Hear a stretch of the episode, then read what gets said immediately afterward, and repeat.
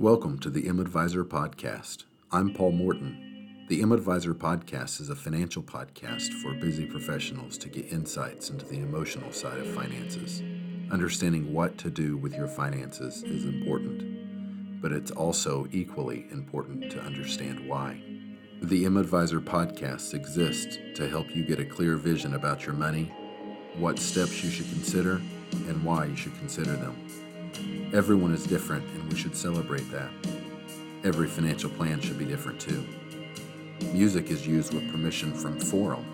Please find the band Forum on Spotify. Discussions in this show should not be construed as specific recommendation or investment advice. Always consult with your investment professional before making important investment decisions. Securities offered through Cambridge Investment Research Inc., a registered broker dealer, member of FINRA, SIPC. Cambridge Investment Research Advisors Inc., a registered investment advisor. Welcome to the M Advisor podcast. I'm Paul Morton. Last episode was focusing on protecting income in the event of premature death, and this episode in the continued discussions of the fundamentals in financial planning. We are still discussing protecting income, but protecting income in the event of a sickness or an injury. There are multiple ways to protect income against sickness or injury, and I feel like the most obvious one is a disability insurance policy, but that, in my opinion, is not the only way. That is probably the quickest and easiest and cheapest way, but it's also probably the most short term and quote unquote band aid type of way to protect against lost income due to a sickness or injury. And here's what I mean by that. If you get sick or you get hurt, you're still here. It's not like protecting against premature death, but it's protecting against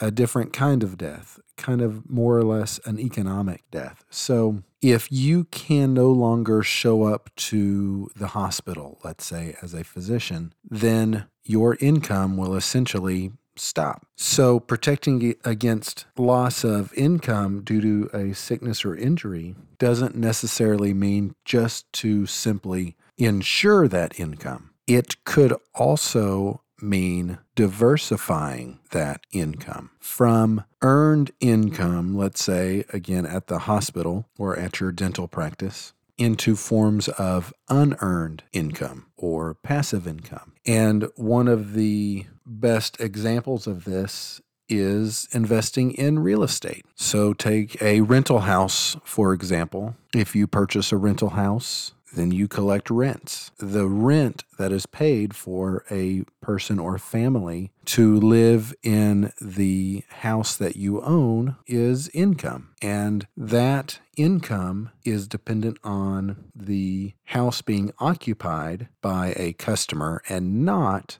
being active at a hospital performing surgery or seeing patients. So, diversifying income from an active income to passive income is the most permanent way to protect against sickness or injury. If you have enough passive income, then you can ultimately self insure your own income. Why I think increasing your passive income has a significant advantage over simply insuring your income is that you're not paying for something that you hope you never use. And if you never use something you're paying for, there's a little bit of a waste. But I think with disability insurance, you are more than happy to have wastage in those premiums paid because that means you didn't get so sick or injured that you could no longer go to work and you could no longer function. However, typically purchasing something like real estate is somewhat of a,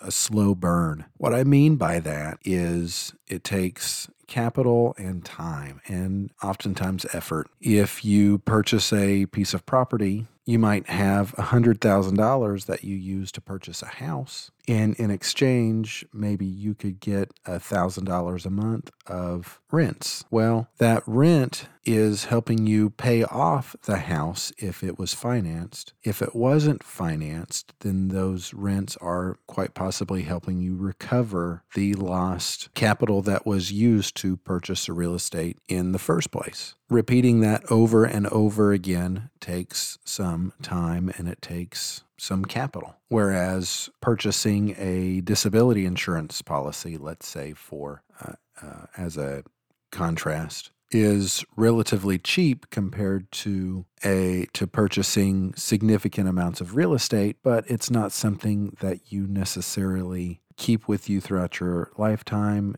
and it's not something you can pass down to the next generation either. They can't assume your disability insurance policy when you pass away through your will. Now, let's discuss disability insurance policies to some degree because real estate and passive income is certainly not a hustle that everybody wants to be in, and it's certainly not a good fit for everyone. And even if real estate is an area in which you want to be involved, it doesn't necessarily eliminate the need for a disability insurance policy, especially when you are just getting started in your real estate endeavors. So, first of all, what is a disability insurance policy? A disability insurance policy is just quite simply an insurance contract between a an individual usually and an insurance company the contract usually states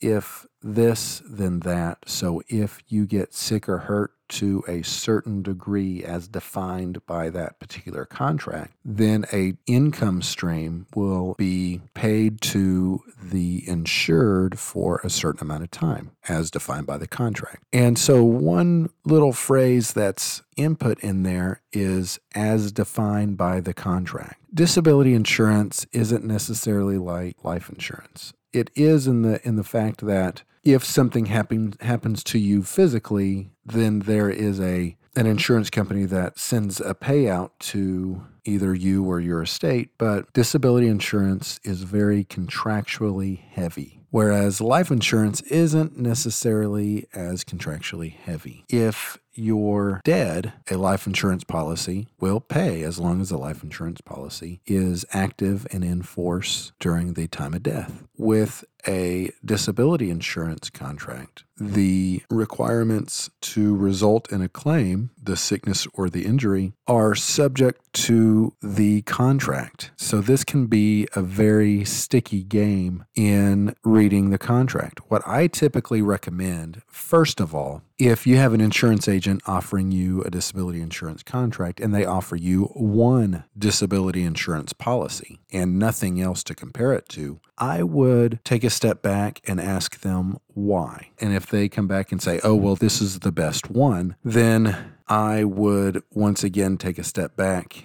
and move on to somebody who might could offer you differing contracts. And what I like to do is I like to read the definition of disability out loud. Reading this out loud helps because these are oftentimes written a little bit in a mix between plain English and legalese. But if I can really understand what is being said and how it works in the definition of disability, then I feel like it's a pretty good policy. If it is confusing, then it is most likely made and intended to be confusing, and that's probably one you should stay away from. Another thing you should consider if you're talking with an insurance agent about a disability insurance policy is if the logo on the disability insurance policy, the, the logo of the company, is the same logo that's on the card of your insurance agent, I would then also take a step back and say, hey, wait a minute, why? And typically the answer is, oh, this policy is the best for you as a physician, dentist, business owner, executive, etc. But in reality, the answer is oh, this is what I can sell, or this is what I can sell and get credit for for my contract, or this is what I can sell and make the most money for me and my family.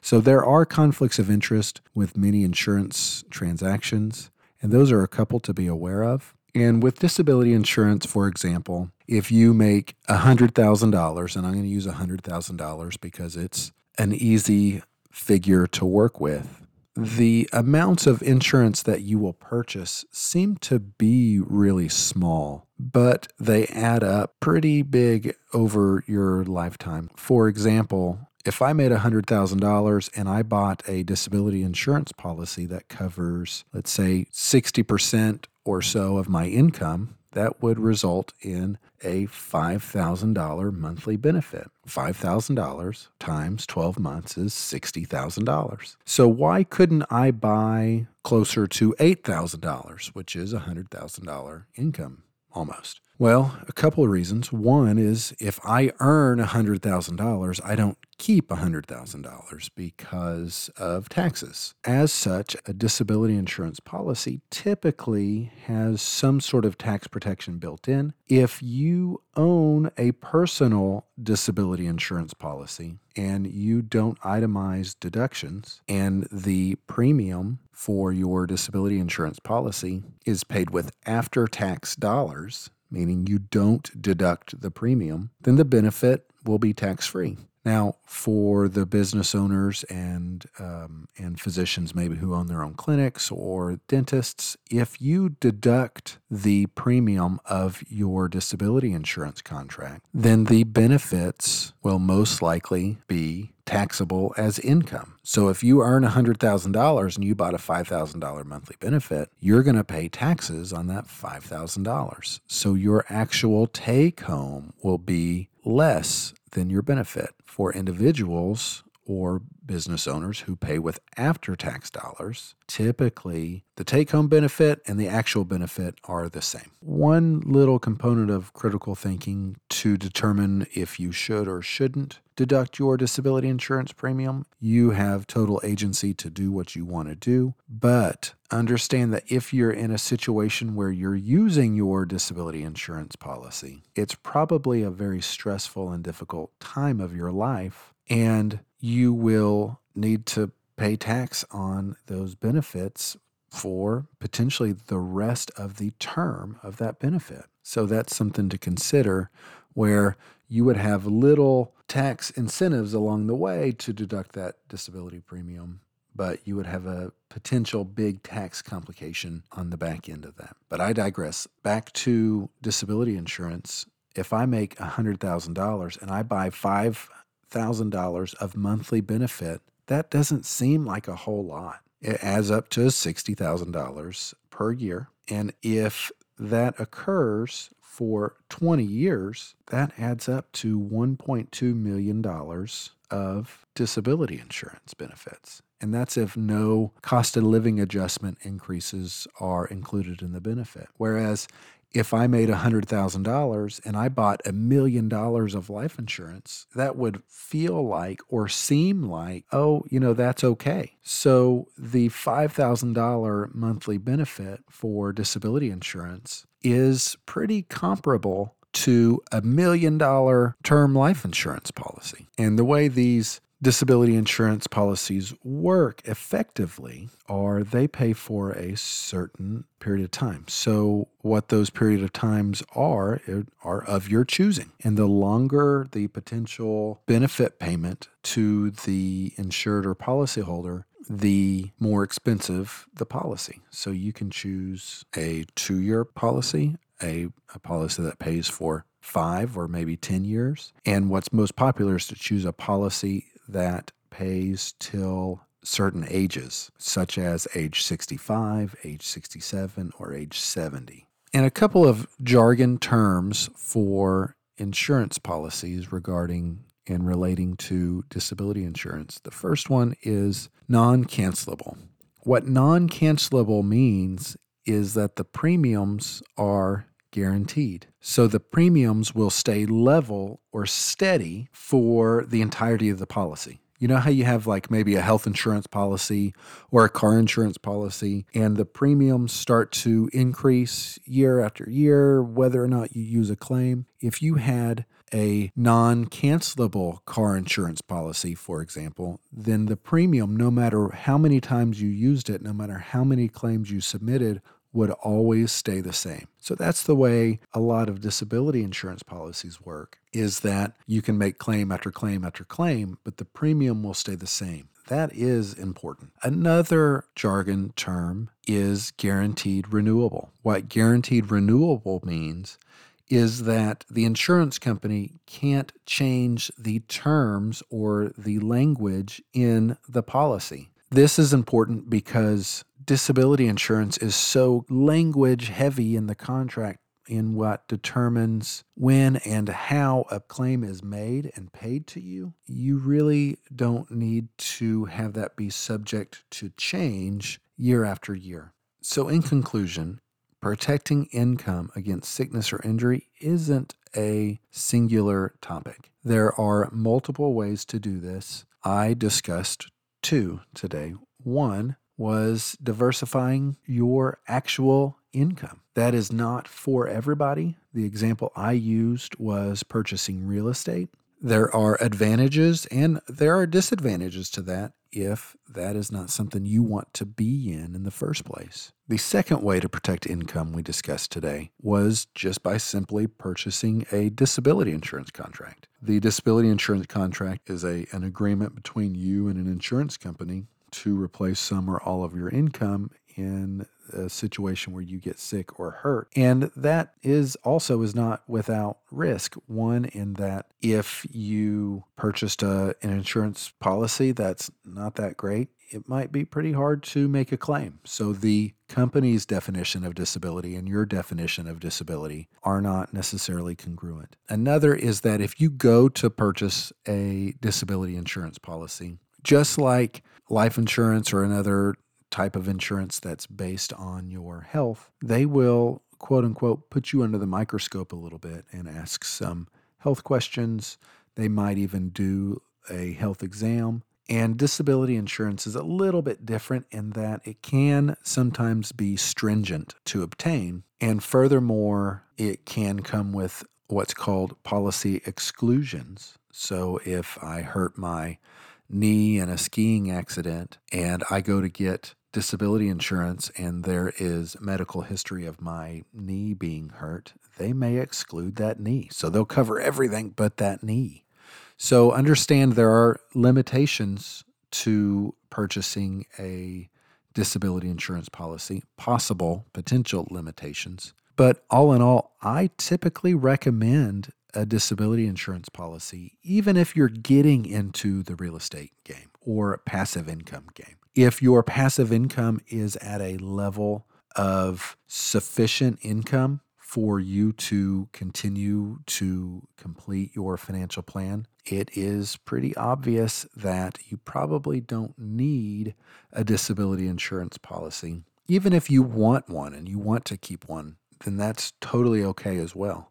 And thank you so much for listening. I'm Paul Morton with M Advisor. You can find me and more content at www.m-advisor.com. And I look forward to the next episode. Thank you for listening.